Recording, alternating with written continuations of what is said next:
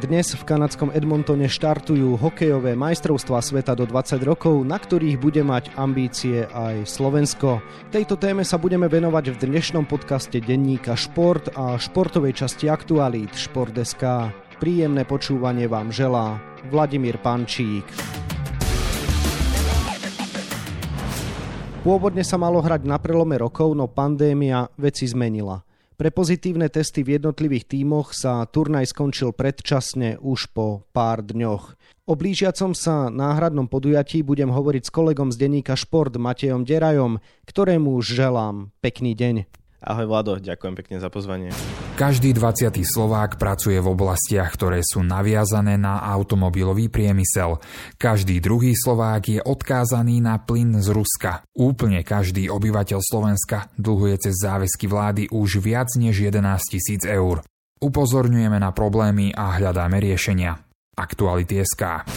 Matej, približ teda okolnosti, ako to vyzeralo na prelome rokov. No podujatie sa malo odohrať v Bubline, ako sa teda dialo cez tie covidové vlny, ale problém bol, že sa to nedialo v takej úplne klasickej uzavretej bubline, do ktorej teda mali prístup iba priami účastníci šampionátu, ale napríklad hráči boli ubytovaní v hoteloch s úplne normálnymi hostiami, hej, ktorí nemali nič dočinenia so šampionátom, miešali sa, stretávali sa tam a chalani spomínali, že v ich hoteli napríklad bola svadba. Bolo teda jasné, že pri tom, ako boli nastavené pravidlá, že v prípade pozitívneho testu nejakého člena hráčského kádra sa kontumuje zápas, že tam nastane ten problém, no a toto už po pár dňoch začalo vyliezať, že postupne boli pozitívni hráči z jednotlivých tímov, začínali sa kontumovať zápasy, no a po pár dňoch už to bolo také, že vlastne nemal kto hrať s kým, čiže rozhodli sa ten šampionát predčasne ukončiť. Bola to samozrejme veľká blamáž, ako teda vzniklo následné rozhodnutie, že sa majstrovstva sveta uskutočnia počas leta. Tak majstrovstva sveta do 20 rokov patria medzi najdôležitejšie podujatia Medzinárodnej hokejovej federácie, čiže jednak tam bolo cítiť to veľké sklamanie zo strany hráčov aj trénerov aj všetkých súčasnených a ďalej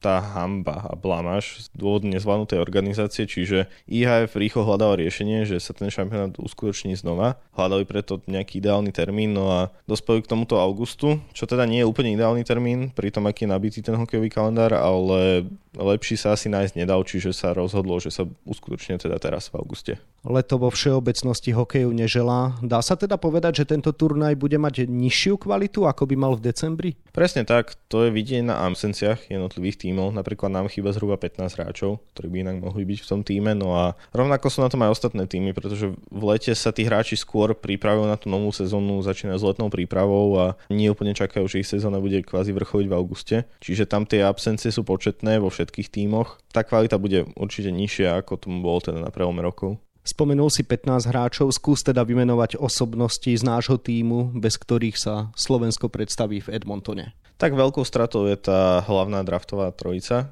ktorá teda bola draftovaná v prvom kole posledného draftu. Ide teda o Jura Slavkovského, Šimona Nemca a Filipa Mešara, ktorým účas neodporúčil klub. A ďalej budú chýbať Samuel Kňažko a Martin Chromiak z toho nosného ročníka 2002 zo zdravotných dôvodov, ďalej napríklad Marko Stacha, to je dôležitý obranca, zranil sa Šimon Bečar, ďalší obranca, útočník Jakub Kolenič, Adam Žonka je stále zranený, čiže tých absencií je naozaj veľa, hlavne teda mrzia tých asi prvých 5-6 mien, čo som vymenoval, ale celkovo nám chýba veľa hráčov aké osobnosti budú teda za Slovensko štartovať v našom týme, kto by mal niesť tú pomyselnú zástavu? Tak veľmi dobré je, že neprišlo k výraznejšej absencii na brankárskom poste. Tam je stále jasná jednotka Šimon Latkoci, ktorý chytal na posledných dvoch šampionátoch a teda bude aj teraz. O útoku skôr by som našiel tie silné mená. Tam máme troch draftovaných hráčov a teda ide o Adama Sýkoru, Serváca Petrovského a Jakuba Nemeka. Ďalej tam máme hráčov z ročníka 2002, to je ten nosný ročník, a ktorí budú pôsobiť najbližšej sezóne v Extralige, to je napríklad Matej Kašulík, Maroš Jedlička, Alexi Miklucha. Ďalej je tam Dalibor Dvorský, ktorá je naša najväčšia nádej pre budúcoročný draft. No a tými absenciami najviac utrpala obrana, kde teda chýbajú 4 z 5 najlepších obrancov, ktorí boli k dispozícii pre tento turnaj. A tam to bude veľa závisieť od kapitána Rajana Petrovického, ktorý teda je tiež ročník 2002 a bude hrať najbližšiu sezónu v Trenčíne. V decembri sa hovorilo, že môžeme hrať o medaily. Stále to platí? No, myslím si, že pri tých početných absenciách už určite nepatríme k tým favoritom, alebo nie sme taký pomyselný čierny kôň šampionátu, ako sa hovorilo že o tie medaily stále hrať môžeme, ak teda sadne strašne veľa vecí do seba a Latko si napríklad podá životné výkony, ale skôr si myslím, že tí favoriti sú iní, že ten náš tým absenciami utrpel na kvalite a skôr to vidím na slabšie umiestnenie ako medailové. V praxi to teda znamená, že máme užšiu špičku ako iné krajiny? Pocítime tie absencie viac? Presne tak. Na našom týme je viac cítiť, keď nám chýba tých 5 najlepších hráčov. Dajme tomu, že taká Kanada, ktorá má strašne veľa hráčov v jednotlivých ročníkoch, alebo USA, Švédsko, Fínsko, tie majú širokú základňu, čiže tí vedia tie absencie nahradiť skôr. Napríklad Kanade chýba zase Brent Clark, obranca, ktorý hral na Slovensku za Nové zámky, čo je tiež veľmi talentovaný back, ale oni úplne v pohode nasadia iných 8 obrancov a nie je to na ich týme až tak cítiť, čiže nám to blížilo viac než tým top krajinám. Približ teda, aký program nás na turnaji čaká, s kým sa Slovensko stretne? Turnaj otvoríme dnes o 8 večer proti Česku v základnej skupine. Ďalší zápas nás čaká proti domácej Kanade. To bude o polnoci zo štvrtka na piatok. Potom už o 24 hodín hráme proti Lotyšsku a skupinu uzavrieme v nedelu. O 8 večer hráme proti Fínsku. Ako silní sú teda naši súperi a na aké miesto v tabuľke si môžu hráči Slovenska trúfať? No títo konkrétni superi sú podľa mňa veľmi silní. Kanada je, myslím si, že v tých mládežnických kategóriách vždy favorit. S Kanadou to bude určite náročné. Ďalej máme Fínov a Čechov, čo sú tiež neobľúbení súperi a tiež majú silný tím. Napríklad Česi majú v týme dosť veľa draftovaných hráčov. Fíni samozrejme tiež majú silný tím. No a trochu problém môže byť, že aj Lotyšsko postavil podľa mňa jeden z najsilnejších výberov v histórii. Že ten lotyšský tím, samozrejme my by sme mali byť favoritmi, ale ani tí Lotyši podľa mňa nebudú jednoduchý super. Že to je tiež celkom silný výber. Správne to teda chápem, že z pôvodného boja o medaily napokon pri zhode nešťastných okolností môže byť aj výsledkový prepadák? Vylúčené to úplne nie je. Ako myslím si, že do toho štvrťfinále by sme postúpiť mali, ale nemôžeme to úplne vylúčiť, že treba si dať pozor na tých Lotyšov, ale skôr si myslím, že to štvrťfinále by sme mohli zvládnuť. Aké návštevy sa očakávajú v Edmontone? Dá sa predpokladať, že chlapci budú hrať pred peknou kulisou? Istý taký náhľad sme mali na teraz na nedávno skončenom Hlinka Grecký kabe, ako to vyzerá s návštevami. No myslím si, že na ten zápas s Kanadou, ktorá je domáca, by určite malo byť vypredané, alebo teda predané maximálny počet lístkov. Uvidíme, ako to bude proti tým ostatným superom. Tam zase dá sa chápať, že v Kanade zápas, neviem, Česko-Slovensko alebo Slovensko-Lotyšsko nebude lákať až tak veľmi ako zápasy tej domácej Kanady, ale majstrovstvá sveta juniorov sú obľúbené podujatie. V Kanade na to chodia ľudia radi, čiže bude to určite pekný zážitok pre chlapcov hrať hrať pre takou kulisou. No a kto by mohol byť favorit na celkové prvenstvo? Ja favorizujem tú domácu Kanadu, ktorej podľa mňa chýbajú až také tie úplne top mená, ale zase bude tam napríklad predpokladaná jednotka budúceho draftu Conor Bedard, čo je dá sa povedať, že ešte o dva vyšší talent než posledný favorit na jednotku draftu, ktorý mal Shane Wright, takto pred rokom. Tie mená tam budú aj v kanadskom týme. Mne sa napríklad veľmi páči americký výber. Podľa mňa Američania môžu ísť ďaleko, tí majú celkom silný tým. A potom už klasické také tie európske špičky, Fínsko, Česko, možno aj Švédsko, čiže to sú asi tí najväčší favoriti.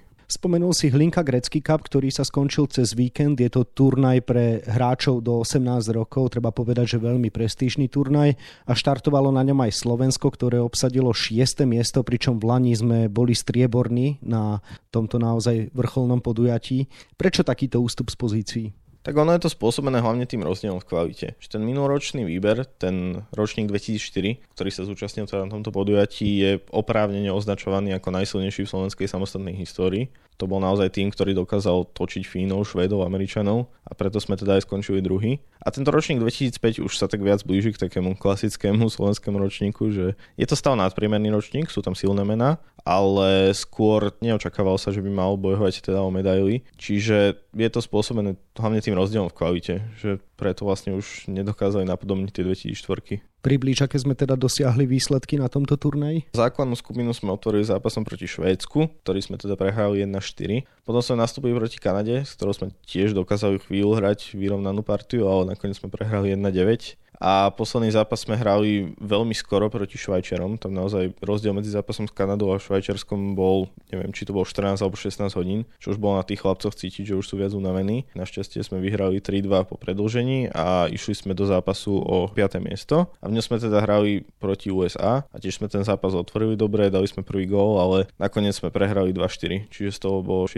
miesto. Spomenul si, že táto generácia je slabšia ako tá predošla. Napriek tomu, kto sa prezentoval v dobrom svetle? Takým objavom turnaja bol brankár Samuel Urban, ktorý teda podával naozaj výborné výkony, ktorý podržal tým vlastne stále, keď sa to od neho čakalo. Tam dostal minimum takých lacných gólov, skôr naozaj ten tým držal v dôležitých chvíľach. Ďalej bolo vidno, že rozdielovým hráčom je Ondrej Molnár, ktorý teda má kvality a predpoklady na to, aby bol vysoko draftovaný v najbližšom drafte. A ďalej z útočníkov, ktorí možno neboli až tak známi, zaujali napríklad Peter Císar alebo Adam Cedzo, ktorí nehrali na Slovensku, teda nie sú až tak na očiach, ale tí hrali celkom pekne. Ďalej dobre sa uviedol Tomáš Pobežal, ktorý bol v 15 rokoch prvý center. On vlastne na draft môže ísť až od 3 roky. To je naozaj veľká nádej. Ďalej by som povedal, že Juraj Pekarčík bol príjemným prekvapením, alebo František Dej. No a v obrane bol lídrom Jakub Chromiak, ktorý bol vlastne aj kapitán nášho týmu. A ďalej potenciál ukázal napríklad Leo Eperieši, ktorý sa nevyhol úplne aj chybám, ale zároveň ukázal, že sa neboli takých netradičných riešení situácií a je tam vidieť potenciál.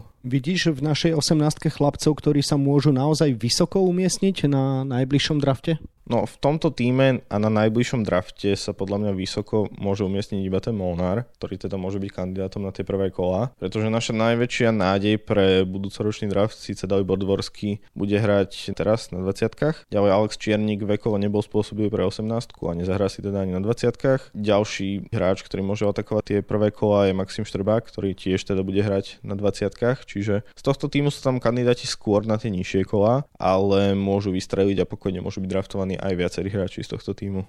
Po úspechoch generácie okolo Juraja Slavkovského každý teraz očakáva skvelé výsledky slovenského mládežnického hokeja. Ono to však asi nie je úplne fér však. No úplne nie, teraz nemôžeme čakať, že budeme pravidelne nosiť medaily každý rok z týchto podujatí. Treba povedať, že ten ročník 2004 bol naozaj výnimočný, že taký tu proste ešte nikdy nebol a je otázne, kedy tu bude a ak tu bude podobný, pretože ten tou kvalitou týchto hráčov, teda Slavkovský Nemec, jednotka, dvojka draftu, to je úplne neskutočné a 2004 sú silné aj tým, že oni majú aj veľmi široký ten káder, že naozaj tá kvalita bola cítiť aj v tých nižších útokoch. Nedá sa úplne očakávať, že tieto úspechy sa budú hneď pravidelne nosiť, ale Češi nás môže aspoň tá zlepšená hra aj aj to, ako sa pozerá na tie zápasy, že tak zábavné ich sledovať a dokážeme hrať vyrovnanie aj s tými favoritmi, čo teda pred pár rokmi ešte bolo skôr výnimkou. To si myslím, že nebolo až tak pravdepodobné a bežné. Spomenul si zlepšenú hru v našej mládeži. V čom najmä to cítiť? V tom, že aj proti tým favorizovaným tímom nehráme nejaký defenzívny betón, ktorý teda aj dnes bohužiaľ hrajú niektoré reprezentácie, ale snažíme sa tú hru otvárať, držať púk a vytvárať si tie šance. Myslím si, že toto je niečo, čo do našej, nazvime to, že identity priniesol Craig Ramsey, pri Ačku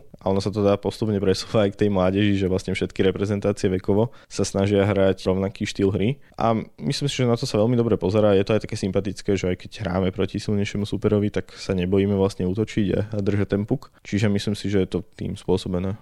Kde sa môže z tvojho pohľadu a vzhľadom na šírku slovenskej základne dlhodobo umiestňovať naša krajina na vrcholných podujatiach? Tým, že máme nižšiu základňu, alebo teda užšiu. Hovorí sa o tom, že by sme sa mohli vrátiť, nazvime to tej top 6, top 7, ktorá teda bola okolo toho prelomu tisícročí, kam Slovensko teda patrilo, ale myslím si, že na to ešte treba pár rokov počkať, ako to zlepšenie tam cítiť. Toto by sa dalo podľa mňa priačku očakávať o takých, neviem koľko presne rokov, ale pár rokov, pretože tie talenty, ktoré nám rastú, či už je to tá hlavná trojica z posledného draftu, alebo ďalší hráči, ktorí budú draftovaní v najbližších rokoch, ktorí môžu byť prvokovoví hráči. Ďalej sú tam mladí hráči, ktorí hrajú pravidelne v NHL, to sú napríklad Martin Fehervári alebo Erik Černák. Čiže keď sa táto partia zíde a bude v nejakej svojej prime, čiže v nejakom svojom vrchole síl, tak z toho môžu byť naozaj pravidelné úspechy slovenského hokeja. Ale myslím si, že na to si ešte nejaký čas počkáme. Aj teda nie je to úplne teda jasné, že ako to dopadne.